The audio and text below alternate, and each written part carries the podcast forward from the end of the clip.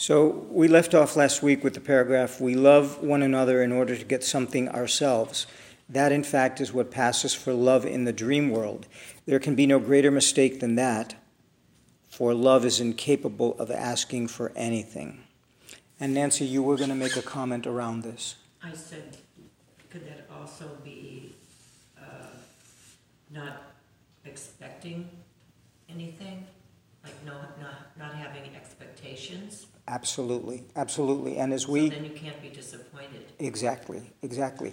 And it's not only of people, it's of everything because last week we were talking about living a life that resembles a love story and falling in love with life, not just falling in love with a person and then out of love with that person, and then maybe finding another person to fall in love with and possibly falling out of love with that person and loving our neighbor and then not liking them anymore, and loving our boss, and then after three months when the honeymoon's over, not loving our boss anymore.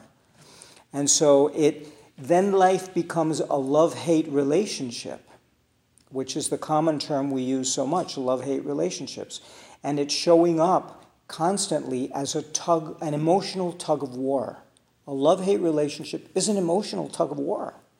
And it never feels good because it, it seems like somebody's always got to win or you're in a constant state of tension. Visualize what a tug of war is with a rope.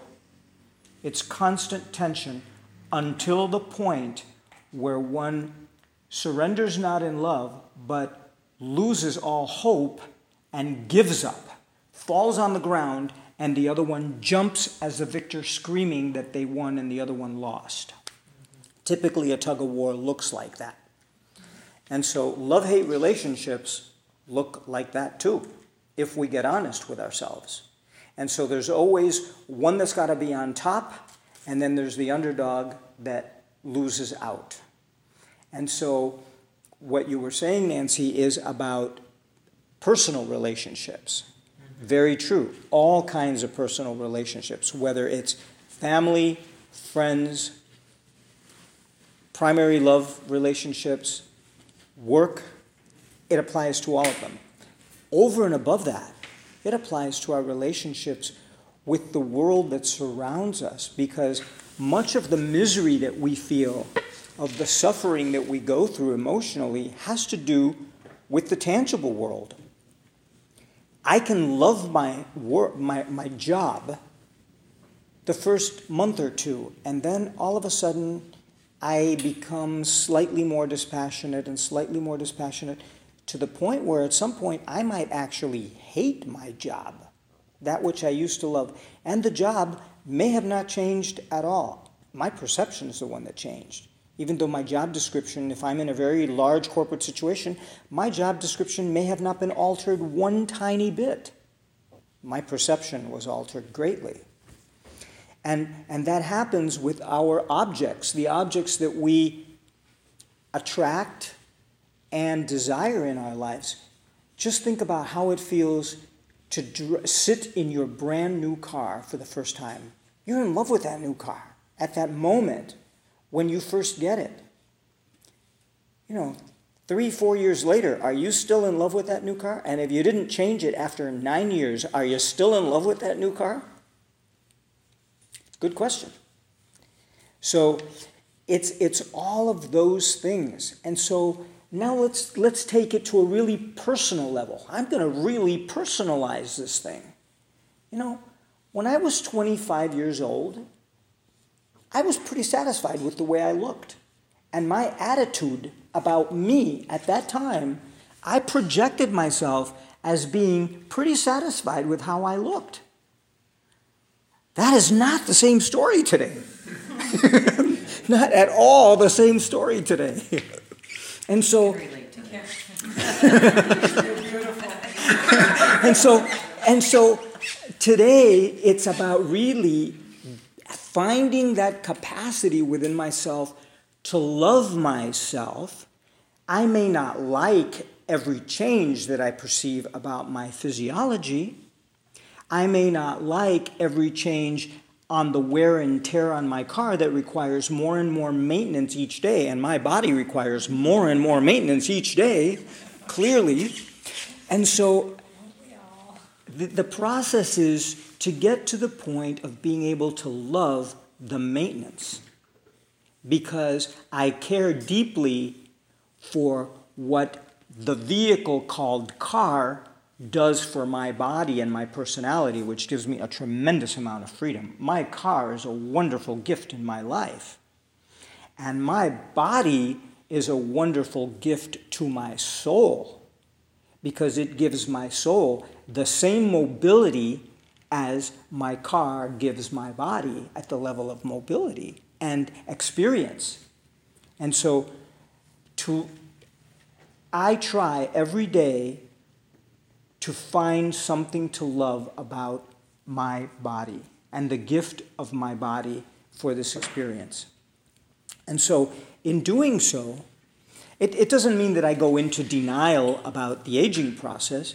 It just simply means that I go into appreciation about everything that is still good about it and everything that is working well about it and the amount of freedom and vitality that I still experience. And so, this is true of anything.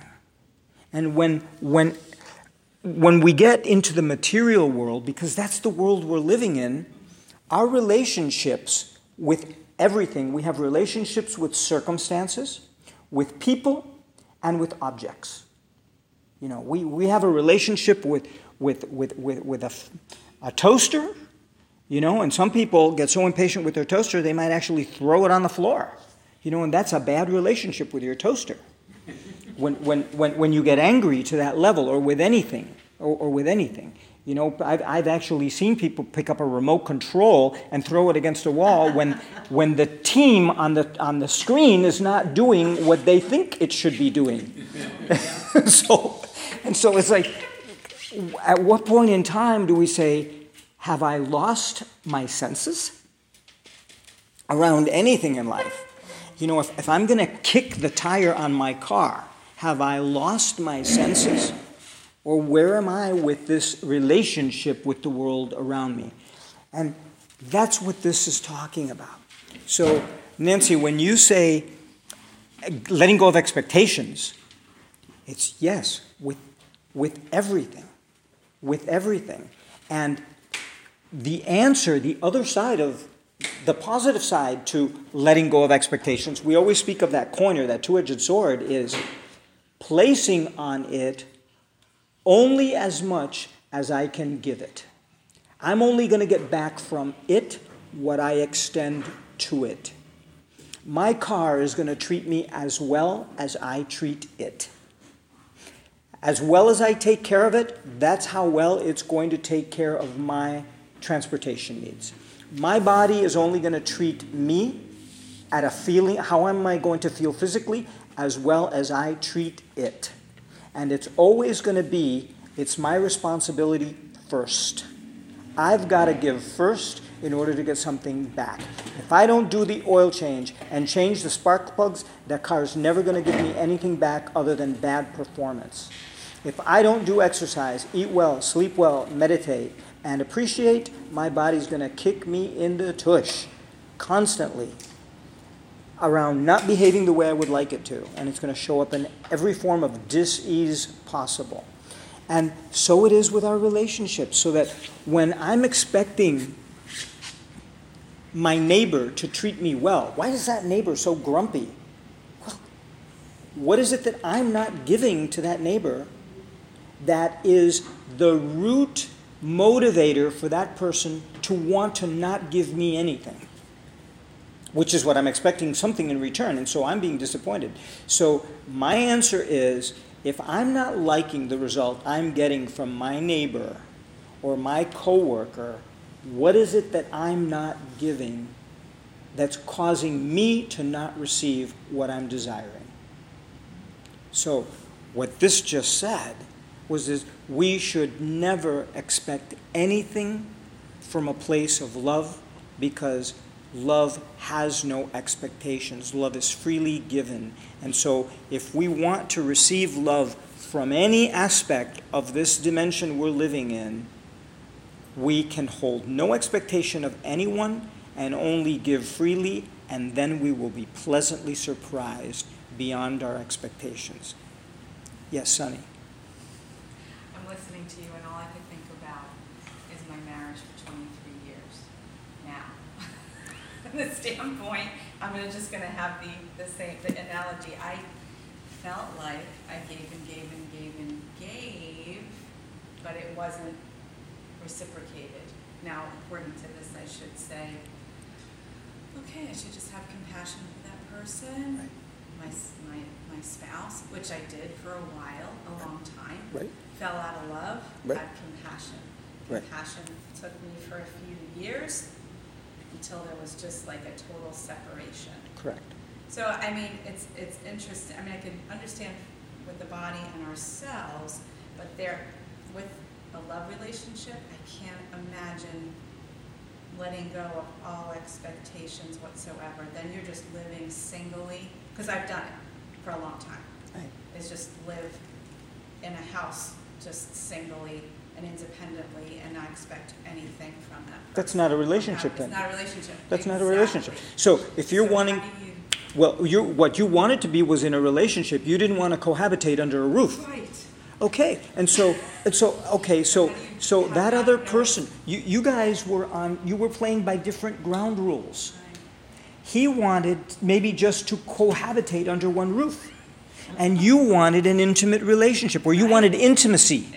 Exactly. Intimacy. Okay, so then, so then you can't expect him to give you what he cannot and is not willing to give you because he doesn't have it to give. Exactly. He doesn't have it. Exactly the So- place where we came to. So, exactly. Divorce. That, exactly that's perfect. happened. And so that's perfect. That's perfect because you're not expecting him to give something he doesn't have. Exactly. That, that's fine. So if you continue to expect him to give something he doesn't have, you would resent him. You would be in a constant state of resentment. So then, what he's asking you for is, please let go of me. Uh-huh. Please let go of me. And you're saying, I love you. I choose not to resent you or hold you responsible for my happiness. And since you're unhappy with what I have to give in this relationship, then I release you lovingly to find your happiness in your version. Exactly what happened. Well, that's what's supposed to happen. That's exactly what's supposed to happen. To this day. That is exactly what's supposed to happen. And, but see, you, you were not attached to having to have a certain outcome out of it because we can't control the other party. The same thing when, when if I'm talking about my neighbor not giving me the smile when we meet at the driveway, his driveway, my driveway. Does that mean that I'm going to stop just extending a smile? No. I'm not going to go into resentment mode. I'm going to get even with you and I'm going to frown at you. I'm going to growl at you because I'm getting even. No. I'm going to smile and expect nothing back. So if I don't ever get a smile back, I'm still going to keep smiling. I'm, I'm, I might even say hi. It's fine if he doesn't want to. And if it gets to the point where he doesn't even look my way, then I'm just going to bless him. If I've looked in that direction and notice he will not even loan me his sight line, then I will simply bless him as he turns his head down in ignorance of me. I'll just bless him because at that point I know that his level of discomfort around something that I have no way of knowing what it is is so great that he can't even face me. Whatever his situation is, it can't be pleasant. So if I know he is in a state of suffering and it's so unpleasant, then why not go to a place of just simple compassion and just bless him? Mm-hmm. That way, I'm not grinding my teeth all the way to wherever I was going when I was getting into the car. You know, I let go of it right there in the moment. Bless you. Bye. Yep. I'm off. And it can be that way with anything. And so, if I've loved my car to death because it's time for it to die, and everything has its time of death, but I loved it till death do us part, then Oh, I like that. Yeah. That's right. I death do us part. I Exactly. till death do think it. of it that way ever. Okay. Death did us part. Death did us part. Exactly, exactly. That's what it is. I can sleep at night now, thank you. Well, see, that was it. There you go. That, that, that was that was your morsel for today. And so, even even with something as silly as an inanimate object like an automobile, which many people have a tremendous attachment to, you know, and I, I mean, I enjoy my car because it's a toy. It's a toy for me, and so I take care of my toy, just like a little kid takes care of his favorite toy, and he polishes it, and he washes it, and he cares for it. And so that's what it is. Until death do us part, and then that will happen, and I will lovingly release the car and get another toy. Simply get, get, get a toy for the next level of my life or stage of my life. You know, the next toy. And so, that, it, it, you do that. You do that too. I'll just continue on with the joke. Yes, I do that too. You know that, you know that toy he sits next to me every Sunday? His name is Matthew. Sorry, sorry. Well, and so we, we can do that with anything. Absolutely anything.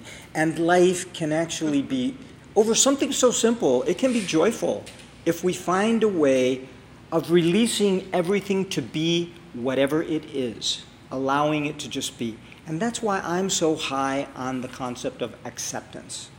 I mean, that's a really big deal for me. To just accept all things as they are, do the absolute best I can with each thing as it is, and when I can do no more, because the other part is not meeting me anywhere near halfway, because it, it, because it's incapable of doing any more. The car may be incapable of giving any more without a complete heart, brain, and spine replacement. You know, meaning new motor, new transmission, and new computer. Well, it may just not be worth it. It's time to just say, unplug the life support system and let the person die or let the car die. You know, indignity, indignity. So, so it's it's a silly metaphor, but it kind of works. Kind of works in life, and life really is supposed to be silly. I think, because life is pretty silly most of the time. Yeah, Jen. Well, it, it, life is a game. Yeah, Life is a game. yeah. And, you know, it's just the way it is. I mean, and, and to, to address that, the whole thing, what, what, uh, uh, what she was saying. Sorry. It's all right. Yeah, I know, Sonny, you couldn't remember, you got blocked for a second. I know. So what Sonny was saying is, is, you know, it's a matter of being cause and the matter. I mean, if the other person's not willing to, uh, Play the game. play the game, to play the game with you, Right. then, you know, the game's over. Right. Right. And So you, and you don't on. and you don't have to stop loving them once the game is over. You still love them.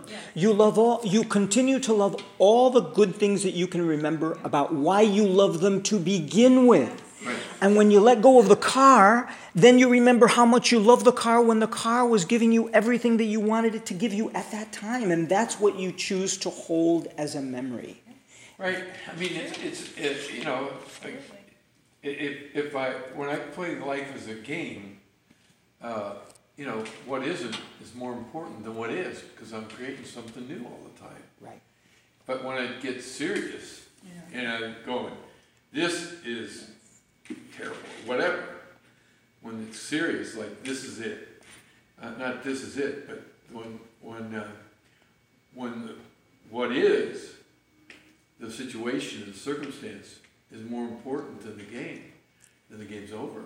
Right. So life is a game, which what isn't is more important than what is. Right. Th- Then, then when, when one goes into that mode, then, Right. then the game becomes a tragedy. Right. And it's no longer it's no longer the love story, the play that's a love story. It's the play that's a tragedy, but we're believing that it's real Yeah. rather than a play. Exactly. And so we forget that we're just the actors in this role that we've chosen to take on of the play. And all the other stuff of life are the props. Right. And so the job is part of the setting, and the car is a prop, and the TV is a prop, and the sports game on the screen is nothing more than a play within the play. Or Okay. the person that cut you off, if that's, that's the, that's your focus, I mean, the game's over. Exactly. Well, that that was just that was just an element in the play. The person that cut you off was an element to add a little bit of spice to the play. But you took it as serious. Well, exa- that's the problem. Yeah. That's the and then problem. the game's over. Eh, the game exactly. So Game's over. that's a really good point. So let's keep the play as a game. It's the game we're playing is, is, is the theatrical production that we're becoming masters at doing, and it can be as wonderful as we perceive it to be. It's a choice of how we choose to look at it. And things come and go in our lives because we want them to, because it's part of our nature to be constantly in flux. It is, it is innate for everything to be in flux. Nothing is static, it has to be in movement. So it's going to be moving, it's moving apparently linear but not truthfully linear. It's just apparently linear, just like we get on a road and go straight.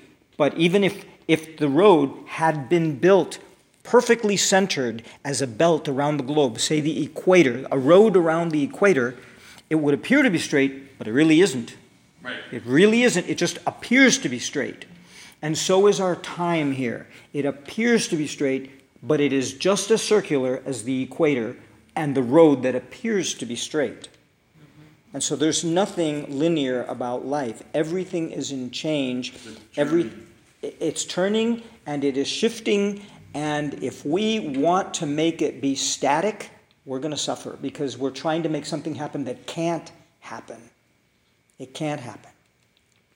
So it's not to say that we can't be in a relationship, a love relationship, for a lifetime. No, that is possible. But it's going to change tremendously. And if both parties are changing tremendously and evolving over 60 or 70 years together, then it works. And if that's not happening, it's not going to work. And I can actually choose to keep a car for my entire lifetime and have it become an antique and restore it and Yeah. keep, you know, and keep caring for it. And I can. But imagine the amount of attention and care and maybe even effort or investment of every form of resource, love and attention and time and money that it takes to, to, to convert a daily driver into um, a, a, an antique that is preserved and restored for perpetuity. And so it's the same thing. It's all a choice. We can do these things. Yes, Sonny. I can. You, you- can. I, I know. you I lit it. up. You lit up with a question mark, and it started flashing. You got my psychic hit. You're right. You're right. No, I just listen to it and I think, wow, because I love your analogy of the car and like a relationship. And I think of you guys being married for so long and going through all of that. But when you do put that time and investment and money and love and everything else, I mean, somehow I have a hard time holding the it's it's a play and it and things are mean or relationships and, and all this effort is meaningless You know, because I'm having a meaning you know all the lessons it's meaningless is it meaningless No, not not it- not in the realm of the physical. It's very meaningful. right well okay For, for, for us in the human realm, it's extremely meaningful. meaningful Yes. it's hard to hold though like the play and the playground because it's okay I should scratch that the illusion the illusion part of it is hard um, to hold when it's so concrete and meaningful all that all that you're doing and putting into you know what i'm saying I, I do. that make sense I, it, it does make sense, but, but look at it look at it this way. It's it's meaningful only to the degree of the meaning that you give it. This is what the course is getting to. We give it the meaning. We, we're not supposed to extract the meaning from the experience. We're supposed to give the experience the meaning. And so if and I'm going to paraphrase what I heard you say about your relationship. Mm-hmm. For 25 years, you gave and gave and gave, and loved and loved and loved. And the person finally said, I'm not present. I'm not available. I don't have anything to give. So let's just stop doing this. And so you have a choice of what meaning you give that point of tipping, because it's going to tip at that point. And so you're, you're either going to feel devastated and could say, I have wasted 25 years of my life. Okay, somebody could, and many have it. Everybody that goes into victim mode goes there. Okay, and so then you, you can say the exact opposite of that to the other extreme and say, You are such a gift to me. Oh, I did. Yeah, Gave me my children. We had a wonderful life for quite a few years. okay. And I'm blessed. And, and so, what was the question now? How is it difficult oh, to give it meaning then? You were saying something about the, as a drama or as a play or as, holding it in that realm of it's a play, I guess is what I was saying.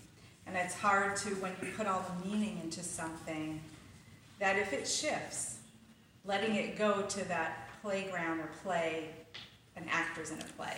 Okay, It's hard to go from, I put all this, this meaning and this, everything I had into it my whole life, and I was using the, the car as an example. When you make that, that antique, right. after 30, 40 years, Right. and you put all that time and money and energy and everything, and then let's say you have this beautiful antique, you're in love with it, and something happens to it, poof, or something, somebody steals it, it's gone. You're talking about Right. attachments. So then you have to, Right, right, right, right, right. you have to, it, it's, it's hard to make the shift into, okay, all this, know, I'm just trying to apply what you're saying. Right. Well, it's the it's the attachment It's the attachment. because because let's say that that I've had. I, I mean, I've been there, done that. Yeah. I, I'm get- let, let, I I used to be in the antique car world as a hobby. Ah, Okay, so that, that's probably why that came up. And so, and, and I do restore cars as a hobby. And so I had a car of my dreams years ago that I had wanted since I was a child. It, it, it happened to be an icon in my mind of an eight year old child that I saw in a James Bond movie. Mm-hmm. And so, in, in my mature life, I acquired a Rolls Royce Silver Cloud and had a wonderful, many wonderful experiences with the car club and the touring and the shows and all of that fun stuff of the classic car world. Well, it came to a point, and I had invested a lot of time, energy, and money, and an entire youth of visualizing the having of that someday. I got to a point in my life where it made more sense to release it than to continue to hold it. Mm. Because it was just better for me to not have. The care and the maintenance and the upkeep and all the requirements and all the financial responsibility and the needing to drive it and needing to do this and this and that and that and that when I wasn't participating in that anymore. And I would simply rather shift. Now, that doesn't mean I didn't enjoy all those years of that. Well, you made the choice. Yeah, I'm saying if the the choice wasn't you. given to you. Okay. if That was removed from, from your life, and Oh. it wasn't your choice. Okay, let, let's say that it was totaled. Right. in an accident. right, It was totaled. kind of. Okay, so then what am I going to do? I'm either going to go into suffering as a result of my attachment to it or appreciation of the 25 years I had it. Right. And there, if I really still want it, I can have another one. They still exist. Maybe I will have another one. Who knows? I don't really don't want one now, but who knows if maybe a year or two from now I'll want one. I don't know. So it's like, am I going to never have another relationship just because my last one ended? No. Right. No, I'm open and receptive to my next wonderful relationship. Actually, I'm vibrating there daily in a sense of anticipation, knowing that that is something that I will experience in this lifetime again. There's a knowingness about that. I'm just not willing to compromise into any state of mediocrity out of a sense of neediness or an attachment to an idea based on loneliness, you know, those are all the wrong reasons to have a relationship. And so by, by focusing on the highest principles of each aspect in life, what do I want this for? That's the question. What do I want the relationship for? What do I want that house for, that particular house? What do I want to be in that neighborhood for? What do I want that job for? What do I want the title for? You know, it's for me, it's not even why anymore. The whys of life don't really matter. It's the what for of life. What is my intention in this? The intent in having anything, because in this dimension that we live, it's all about having. It's all about having. It's about having a relationship or having a situation or having an object. It's all about having. What is it having? It's having a life. It's about having a life. And this life that we're having includes those three aspects. So we're always having those three things. The Course is asking us what is your perception around the having? That's the question. What is your perception around the having? I don't know if that answers your was question. great. Now I want to push it one step further. Push it. Push it. I feel like I'm taking up everybody. This is good. This is what this is what this is about. No, that's fine, that's fine. Right. Let's go with death and twenty-five years of marriage and your spouse suddenly gets cancer and dies. And you cannot move on because you are attached and you don't see life ever, and I, you know, I'm speaking from experience and, not experience of myself, somebody close to me. The person cannot, that has no purpose in life whatsoever now widowers, and I'm, I'm just, I'm the door, but widowers, I'm sure go through that all the time, is what are they getting up for the next morning? What are they doing with their day? Why are they here? Why are they still here? So I think of suffering and loss as the attachment issue. It's an attachment issue. Excuse me, what's attachment? Apego. Oh, Apego is attachment. so it, it is the same thing. Unfortunately, we, seem, we, we have in our minds given it a greater level of gravity or severity.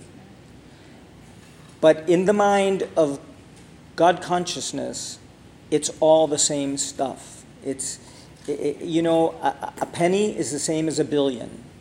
And so that's the hard part for us to grasp.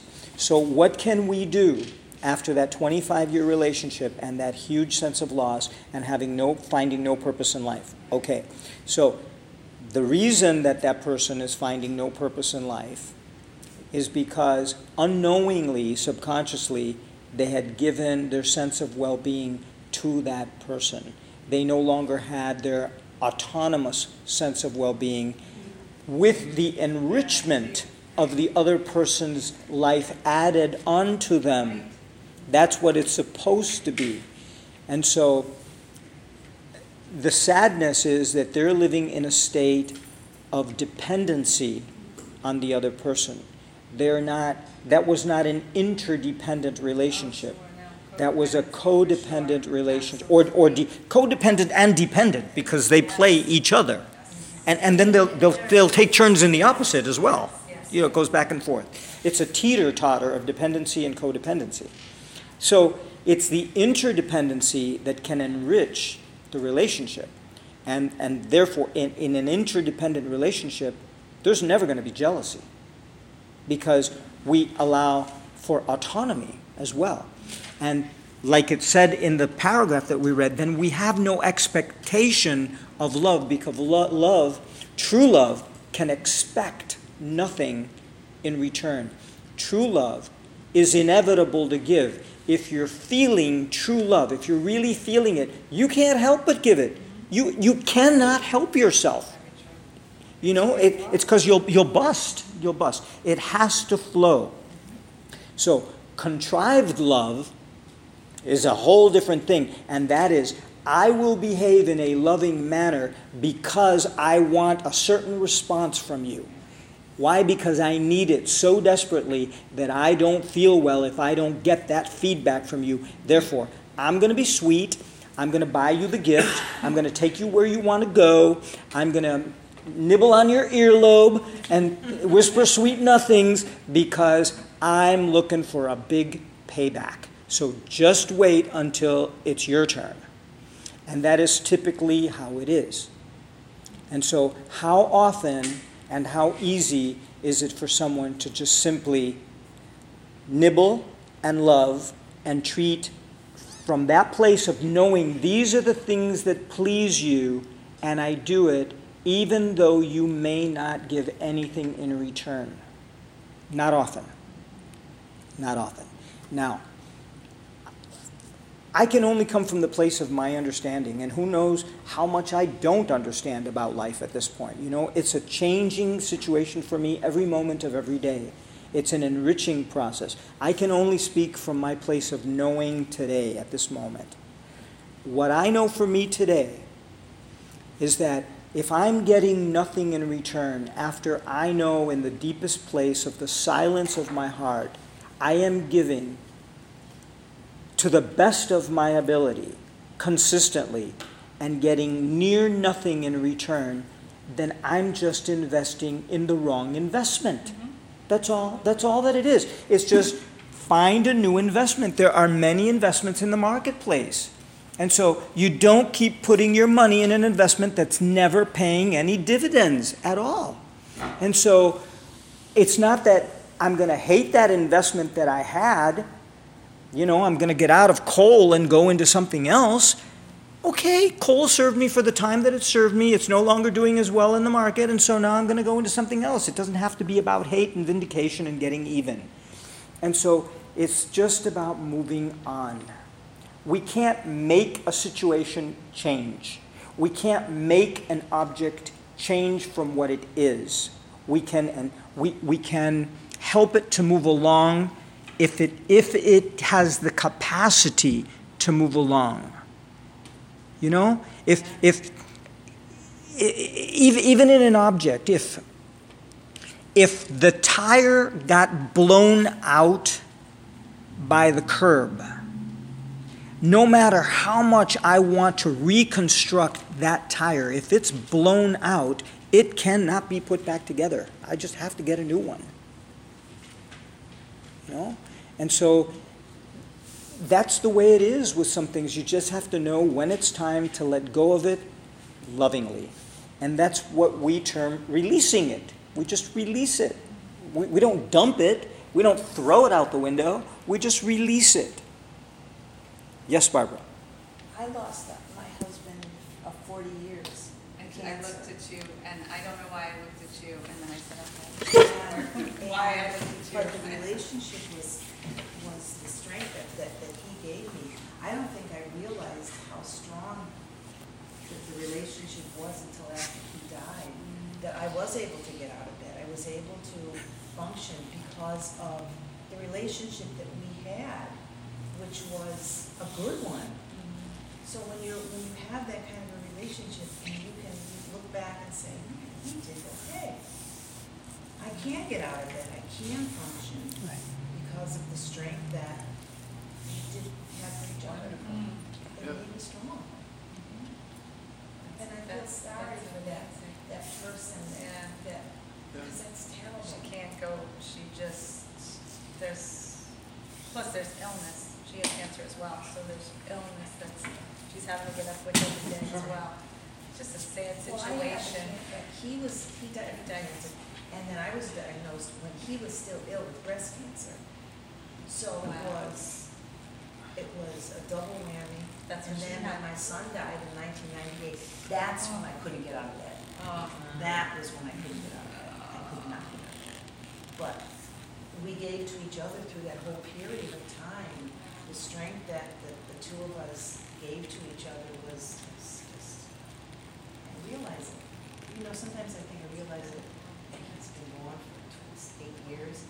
It's- Each day I, I, it's each day I thank God, and I thank him for that strength, that I can, I have kids, girls too, so Yes, Jim? Yeah, yeah, I mean, it's, it, it, it all boils down to what you're saying is, is that, that everything comes from within.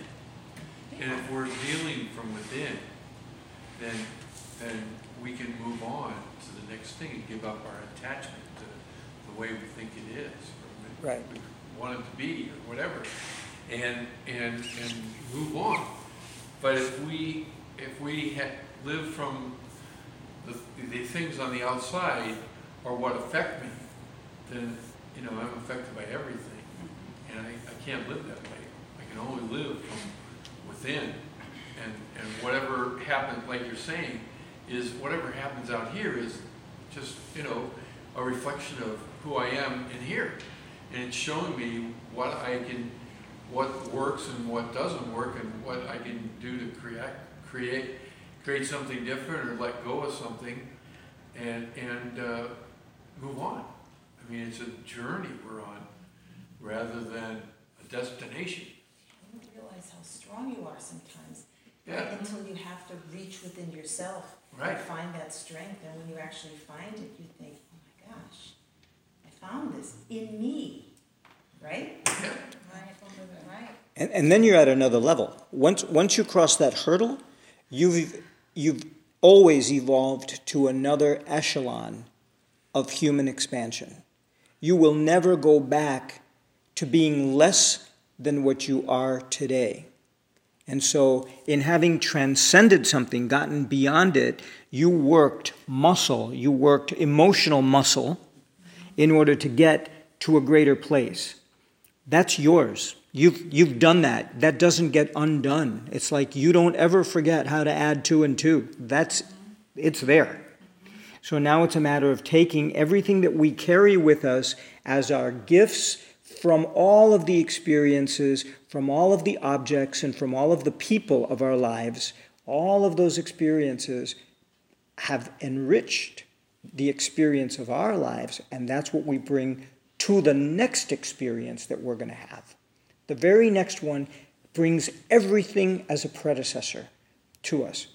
And so that's where wisdom comes in. How do we apply that, the learning of life, how do we apply it to the next piece of life? And that's the question where spirit comes in, the soul comes in, and we can always ask our higher self, our soul self, to assist in the integration of our full life experience into our present moment. And that's when we can behave and come at anything from a place of wisdom. When we take, when we take the spirit and the humanity, the experience of spirit and the experience of humanity as a totality, and integrate the two, infuse them, that's how it shows up in this plane as wisdom And it comes from within. from within. Right. Because all of our experiences, Give it to you. Nope. and, and notice that that within is, is not only the spiritual piece, it is the human piece too, because within is where it's held. All of the emotions, all of the memories, and all of the learning of every human experience is held within. It's all, it's all held in consciousness, which is within. All of it comes from the heart, supposedly, and then gets translated through the mind to show up in life as a new experience. But it all comes from the heart. And so it's all within. The only thing that is without or outside of us is the stage. That's the only thing that's out there is the stage. And, and Sonny, when, when you were saying, how do I reconcile all of this stuff that's going on if I've invested so much and it's not showing up and it's, it's not playing out the way that I wanted it to? Well, my answer is I'm the author of the play. I'm the playwright. And I'm, I'm the producer and the manager and the production company. And so I wrote before opening night I had written the whole thing and asked creation, asked the Creator to give me the stuff necessary, the substance required in order to create the stage, meaning our planet and creation. And so I was given by the big kahuna the stuff for the stage. Excuse me, what's the stage? Stage, el escenario. The stuff for the stage. And, and then everything else is mine to play with. So, how could I, if, if I'm the author of the script and I actually did the casting for all of the players that are in my play. I did the casting and chose them. I, am speaking from a soul level. My soul chose everyone that's in the cast my parents, my brother, my neighbors, my spouses. Yeah, okay. And so all everything is my own playwright. So why would I be disappointed with anything that's going on in the play? When it's just my own vision of an interesting execution of a drama, a comedy, or a love story, or maybe some of each.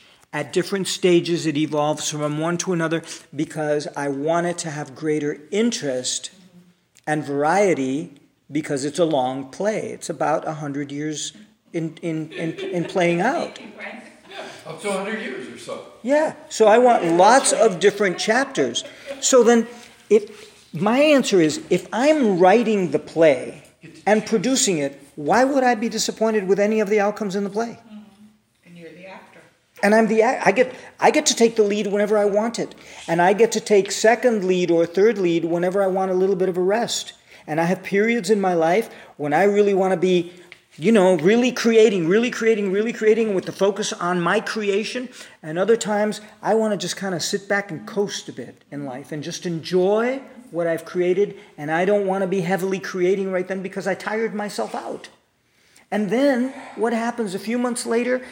I get bored of my own desire to chill out and to take it easy and coast. And so I stir up the soup again and throw in a couple of more interesting aspects into my plate. Right? A little jalapenos, yeah. exactly. We all are. That wouldn't resonate with all of us. It's like you gotta live quite a few years to get that, and you're right. But we do do that. We do do that. Absolutely, absolutely. It's so Get true. to choose a new, new It's act. true. Soup without spice. Exactly. So, so then the answer to, to, your premise is so true in that we can delight in every aspect of the play that we're producing. And just knowing, the knowing, it's a deep sense of knowing that I have chosen this at the deepest level of the I am.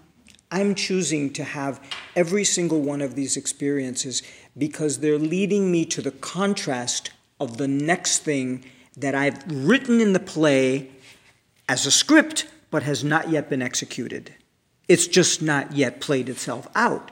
And the only reason that I don't know what it is right now, what I've written, is because my soul wrote it and wants to delight me and surprise me in because I choose to also be the actor and the protagonist in this play that I wrote. So I need a sense of mystery and a sense of wonder and surprise in this. So that's that's where this will begin speak to the dream state, the amnesia, the falling asleep, the, the waking up to, the recognizing the dream state, all of that, that's part of God acting as if he had forgotten. Basically, just went into a nap so that the play could play out and could delight in something that would appear or seem to be new or unknown.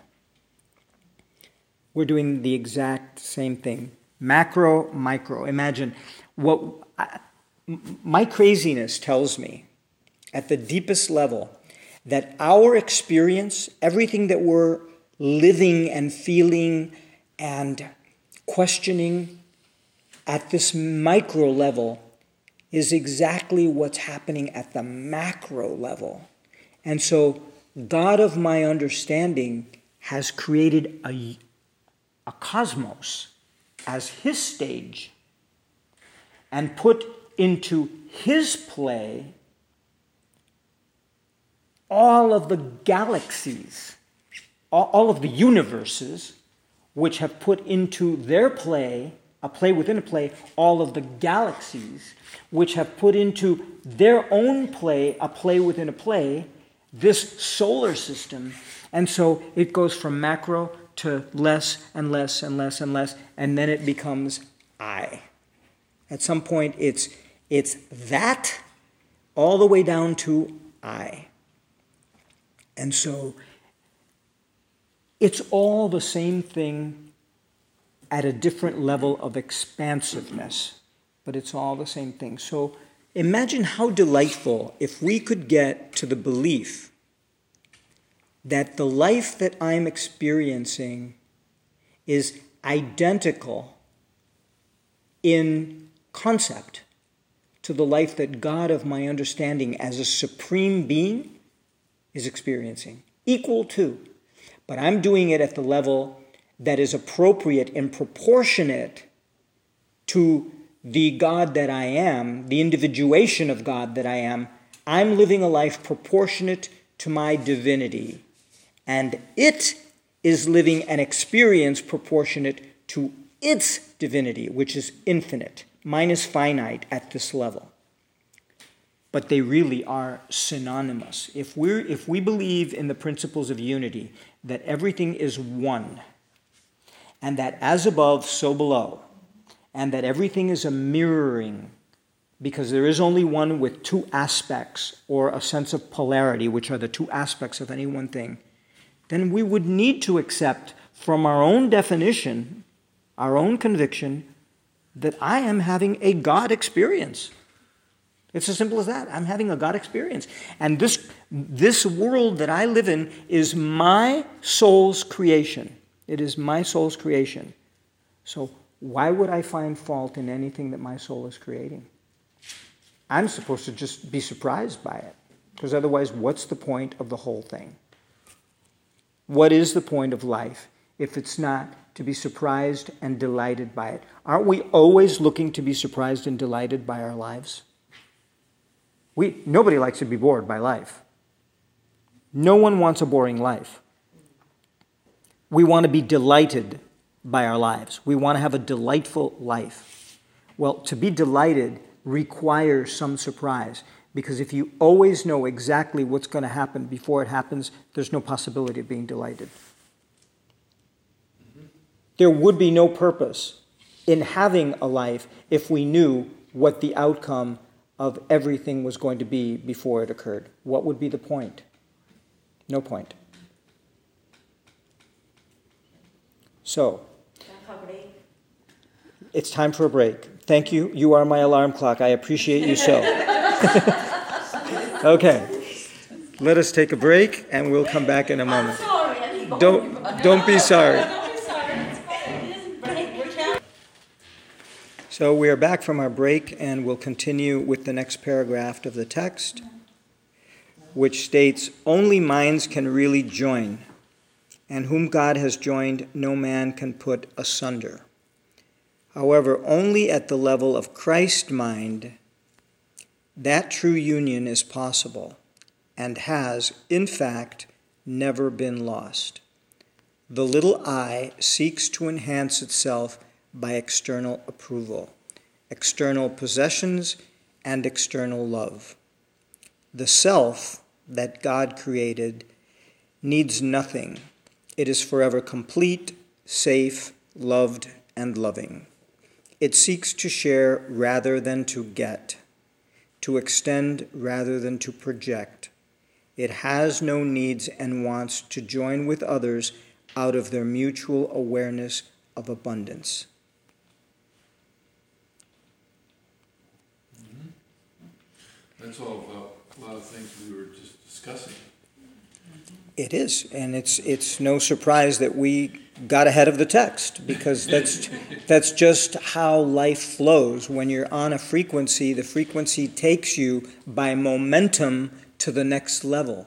This is why it's so good to keep an upbeat when they say that person's really upbeat. That upbeat is their momentum, it's their impulse in life. And so I would rather have momentum than have to be grunting my way by efforting through life.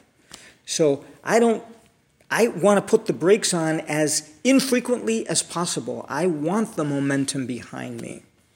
So what, what this is talking about here is that that which is true, our essence, our self that God created, that's what it says, the self that God created. What is that? Our soul. Yep. That's our soul. And so that is the part that is immutable, that is unalterable, that cannot be moved out of its center because it has no other possibility but to be. It can't be out of center or on center. It can't miss the mark. It can't make a mistake. It can't fall into sin. It can't um, perceive erroneously because it's part of that with a capital T. It's, it is a, an individuation of God of our understanding, is what the soul is. It's like the drop of water taken from the ocean. So,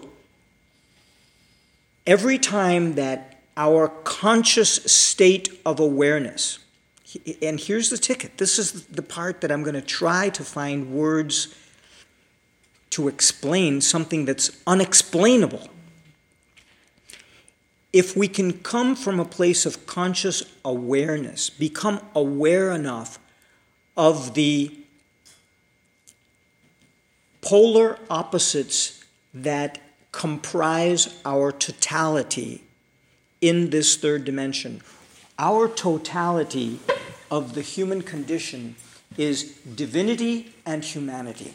That's our totality. That's why. Awareness? What do you mean? Excuse me?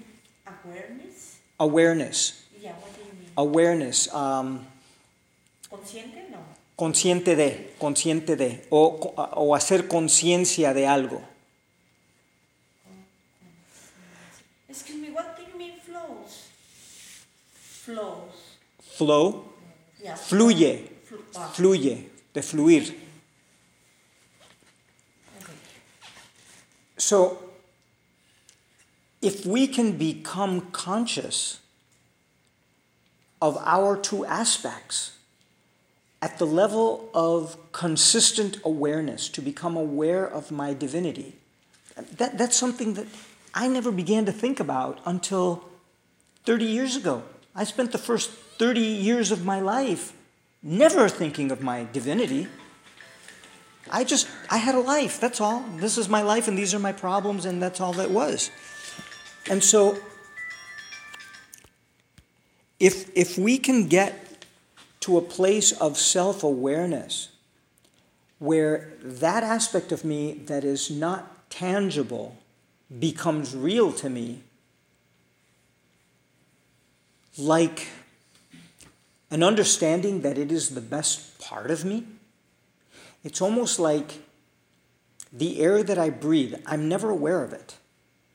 I mean, I'm never aware of it unless I do a meditation that's based on pranayam breathing, then I become slightly aware of it. But I become only aware of the process of breathing, not of the air itself, because I can't be aware of the air itself. It's like a fish being aware of water. so, but I can be aware of the process of it. Kind of like the, the stream that a jet plane leaves behind in the sky. That's the only way that we know that that jet is actually being propelled. We can't see any other form of propulsion other than the stream it leaves behind, the, the, the tail trace. And so, if I can connect with the feeling of the tail trace of my divinity, the feeling of my divinity, what does that feel like? How else would I know that, that divinity resides in me, that I am divinity having a human experience in this flesh and blood, activating my five senses? My divinity, my soul, is giving life or animating my five senses in order to be able to perceive through my sensorial physiology. But without my soul as the animator, this would only be a marionette, an inanimate marionette that has no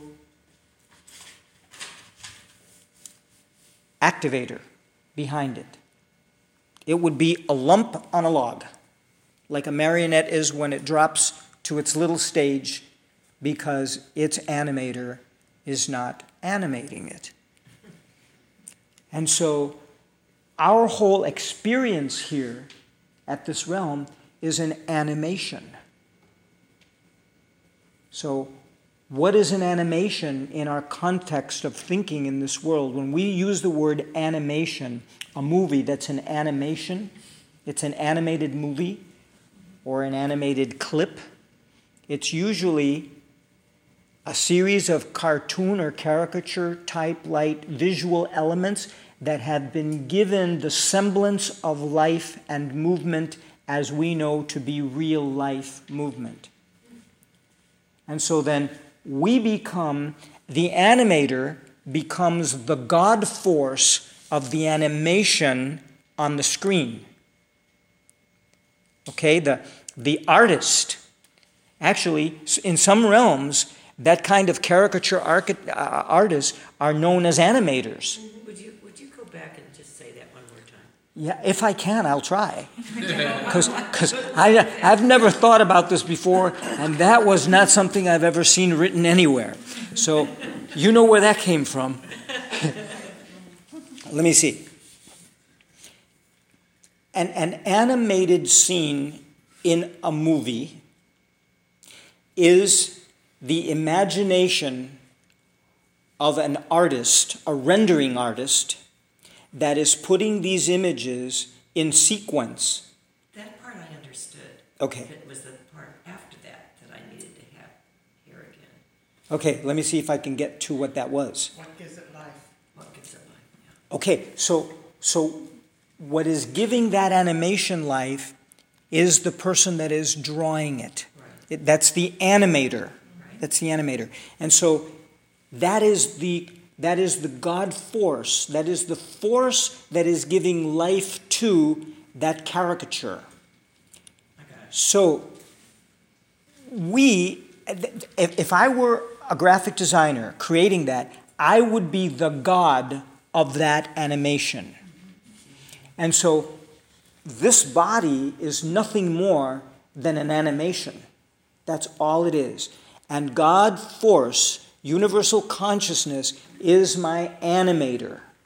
Uh, this image that you're seeing is the caricature, literally. And so the God force in me is animating this caricature that without that creative force, the creative force, because it's, it's, it's creativity. I, I was created by God of my understanding. And so that creative force is giving life to this human experience. If I can get to the point of having that present in my conscious awareness all the time, rather than almost none of the time, which is where I used to be, my life is transformed. Everything takes on a whole different picture. When I know that something far greater than my human experience is giving the experience the possibility of even happening, of existing. So, my sorrow, my sense of lack, my challenge, or my joy, or my delight in anything that is a, a happening to me, where's it coming from? Where is that awful stuff coming from? Where is that wonderful stuff coming from? If not from the same source. It's all coming You from. explain in animals, in an animal. What is the in an animal? Because, uh, know, It, what is it in an animal? yeah, I know, they, they Okay. no, Oh, okay, I, because we are. the I'm going to try to answer you. Okay? And the, and the operative word here is try because I'm a different kind of animal and I don't remember clearly when I was a dog, okay? Even though I have a clue, I don't remember exactly. Come on, the tail. Okay, so what I believe what I believe to be true based on my Akashic record access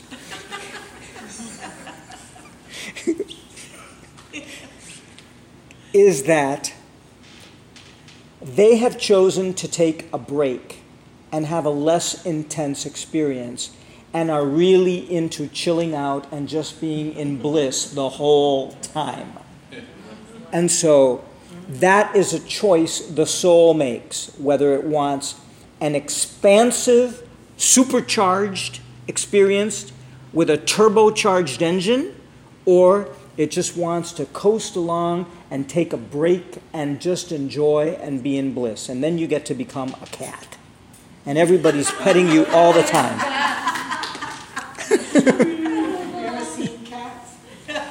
They're in bliss. All the time, they're in a state of bliss. They are my meditation teachers. Absolutely. Absolutely. I, and I'm, I'm, I'm dead serious. I mean, I learned to go into the deepest levels of meditation having my cat on my lap. Brought me to the deepest levels of meditation ever, to begin with. Now I can reproduce it without the cat. But that cat knows how to stay completely awake with its head propped up and be in deep meditation, never falling asleep. Goes into la la land and the body never drops. And so they are perfect meditation teachers. So, why is the bird a bird? Because it wants to be singing all the time. It just wants to rejoice in life, and it even sings about the sunshine. And so, the minute the sun comes up, it's so happy that it starts singing. So, imagine to have a life that makes you so happy that you even want to sing about the sun coming up. And that's what they do. They sing about the sun coming up, spend all day long singing and eating and, and, and, and nurturing each other because they're picking little things off of each other and fluffing each other's feathers and flying in unison effortlessly, effortlessly. They're just enjoying life. They're, they, they came wanting to just experience the life force flow through them without any questioning whatsoever. They're just flowing as life. That's it. They're flowing as life, not even with life, as life. We're trying to flow with life because we're putting up roadblocks all along the way, which is divine in itself because that is what is allowing us to experience greater and greater contrast, which is giving us broader and broader experience and greater and greater um, ability to reflect and choose. The rest of the world as we know it does not reflect and they don't choose. They are operating uh, at the, um, oh, I don't want to say intuitive, I don't want to say innate. Uh, what, what is the animal world is operating at the instinctive? That's the one I was looking for. At the instinctive level, which is a form of spiritual automation. It, it's not robotization of the human world, it's spiritual automation. It doesn't get any better than that. You know, and so I'm trying to, to be on spiritual autopilot from a higher place of consciousness where I can still operate in the third dimension.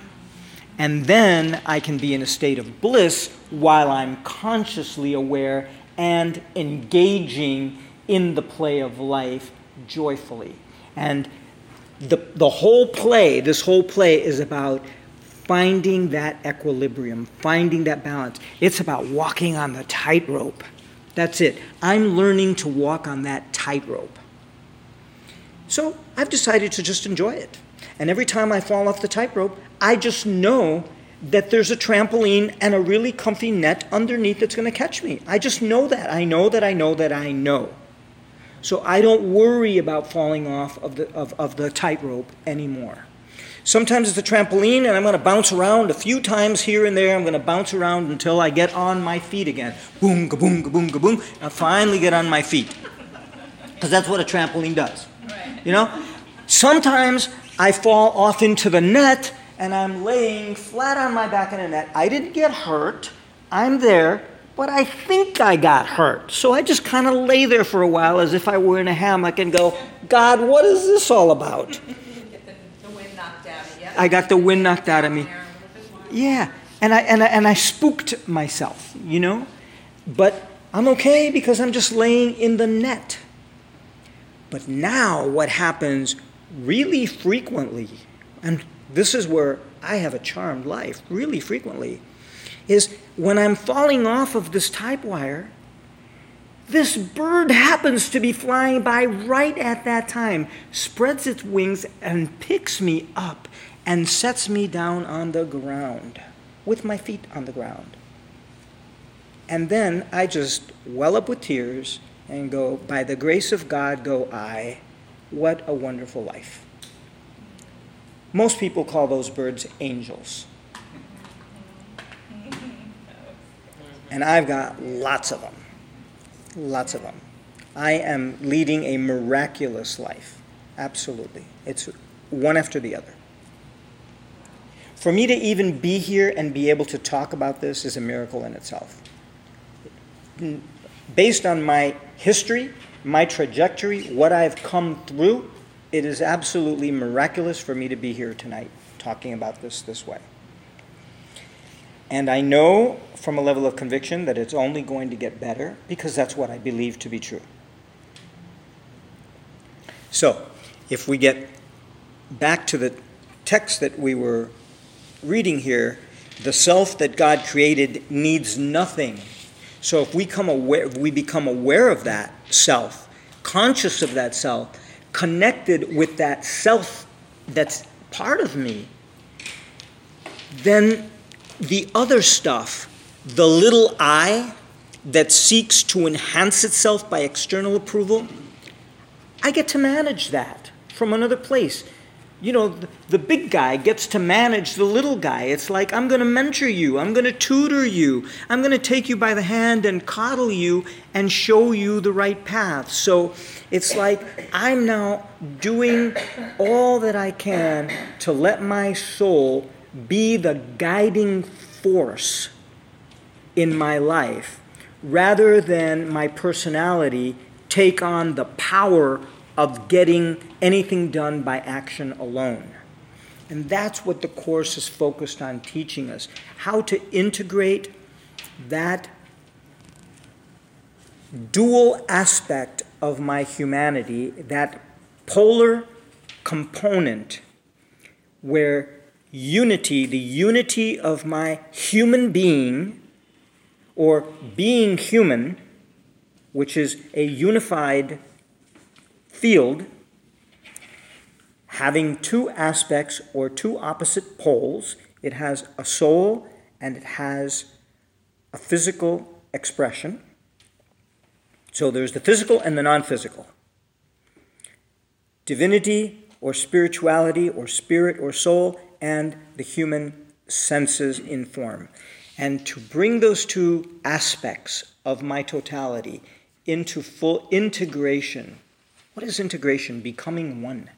Something that is fully integrated, it, it becomes like an amalgam. It becomes one, and you can't tell one apart from the other.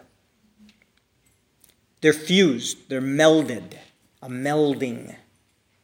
And so when I am in that state of being melded, I have not a clue what it is to suffer anything. When I am not melded, then I go into a place of suffering. And, and this is what this is stating the God that creates, that God created needs nothing. It is forever complete. It feels safe and loved and loving.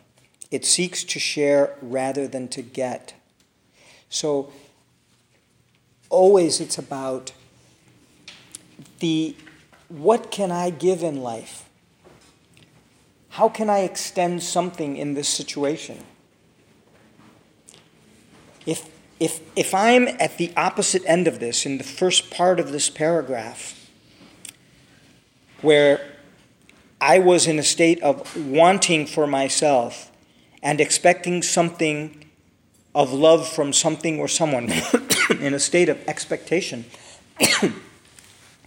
I need to find a way to shift into this next paragraph and know that I'm really needing nothing. I'm lacking nothing. I am all things. I have all things. And anything else that I choose to experience in life at the outer level, I need to be willing to give it first, to extend it first. And this is where it states here that our minds between all people, meaning all animals as well, meaning all creation as well, because everything is mind. We understand that in unity, that everything is mind consciousness. Everything has consciousness in it. And so, since God of our understanding created the planet, the universe, the plants, the um, mineral world, and the animal world, we are part of all of that mind of God or cosmic mind. So, only minds can really join. So, we can join with the planet, we can be connected to nature, we can be connected to the vegetation, we can be connected to the animal world, and then we are one. And, and in that state, there can be no sense of separation. No man can put us under. When, when we are connected at that level, whatever the other guys are doing, that's what the other guys are doing. It doesn't have any effect on me.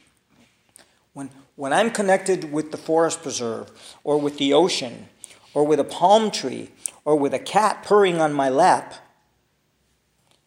any craziness can be going on around me. And if I'm connected with the opposite of craziness, it doesn't matter how crazy it is out there.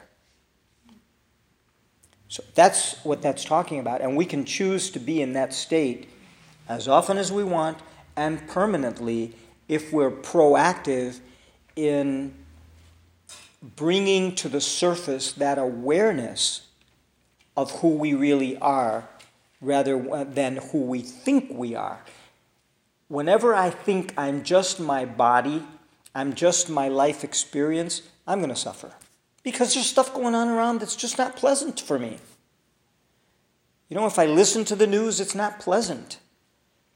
If I, if, if, if, if I have arthritis in my left knee, it's not pleasant.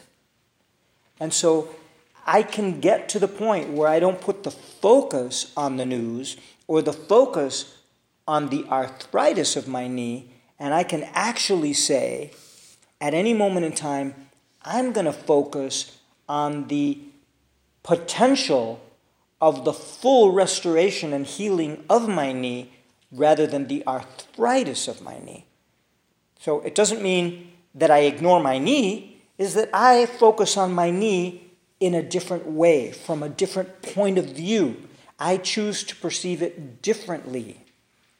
That which was a problem becomes an opportunity for me to refocus. So, thank you for the discomfort, knee. Thank you for the momentary pain. Now, I'm going to go into my higher self and I'm going to channel that higher energy, the divine energy that's keeping me breathing and my heart pumping and my mind thinking that animates me, and I'm going to consciously choose to visualize directing that energy that is already in me. I'm just going to focus on directing it toward my knee. Because that's what's keeping me alive, so it can clearly transform that knee into what it originally was to begin with if I focus on it with enough conviction and constancy. I can't do it for a second and then go back to, oh my God, my knee hurts so much. I have to stay in the conviction consistently of I am deserving of restorative healing. I am deserving of living a life as long as I'm meant to live that is nurturing to my physical sensorial experience, that is upholding my highest and well being, my highest sense of well being. I am deserving of this. And it is only my mistaken belief and mistaken perceptions from the bombardment of the external world through my senses, from all the things I read and the billboards I see and the infomercials I listen to and the news that creeps into me around how I must deteriorate in order to age. That aging and deterioration go hand in hand. And on some level, I bought into believing that because I heard it over and over and over and over and over and over again. And that became my belief. Whereas there's an option, and I can choose to believe what the primitive tribes of the planet are still believing to some of them, what's left of them that are unaffected by the media and the modern world, which is less and less each day, are still believing that by their connection to the pulse and the vibration of the natural field of energy that is in the planet that they live on and step on. The greenery that protects and surrounds them and they feed off of. And the animal world that in some cases keeps them company, in other cases ser- serves them as animals for work in order to help in their life and in their uh, crops, and in other cases serves them as uh, nourishment like the animal world serves itself as nourishment, one prey upon the other, and they give their life for one another lovingly because it is part of their nature to do so. That is instilled in them from the moment of soul. So when a human being can be aware of all of that perfection in the natural process, then they can live to be 100, 110, 120, and simply just expire, never having had a malady, having experienced slowing down, because in the slowing down, they get the gift of becoming more aware and more conscious because their pulse and their physical speed is more aligned with the beingness of the world that surrounds them. And so as the cow is grazing, they are grazing in companionship with that cow, just grazing.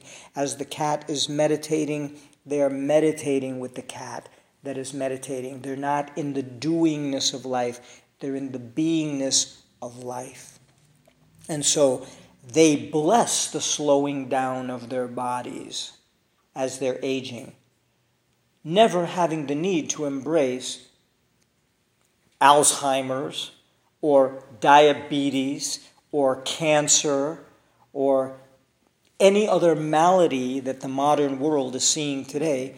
And they just simply, when they've met the mark, when they hit the bullseye perfectly and say, I have reached my goal at soul level in this expression of life, then it's time to let go of the packaging.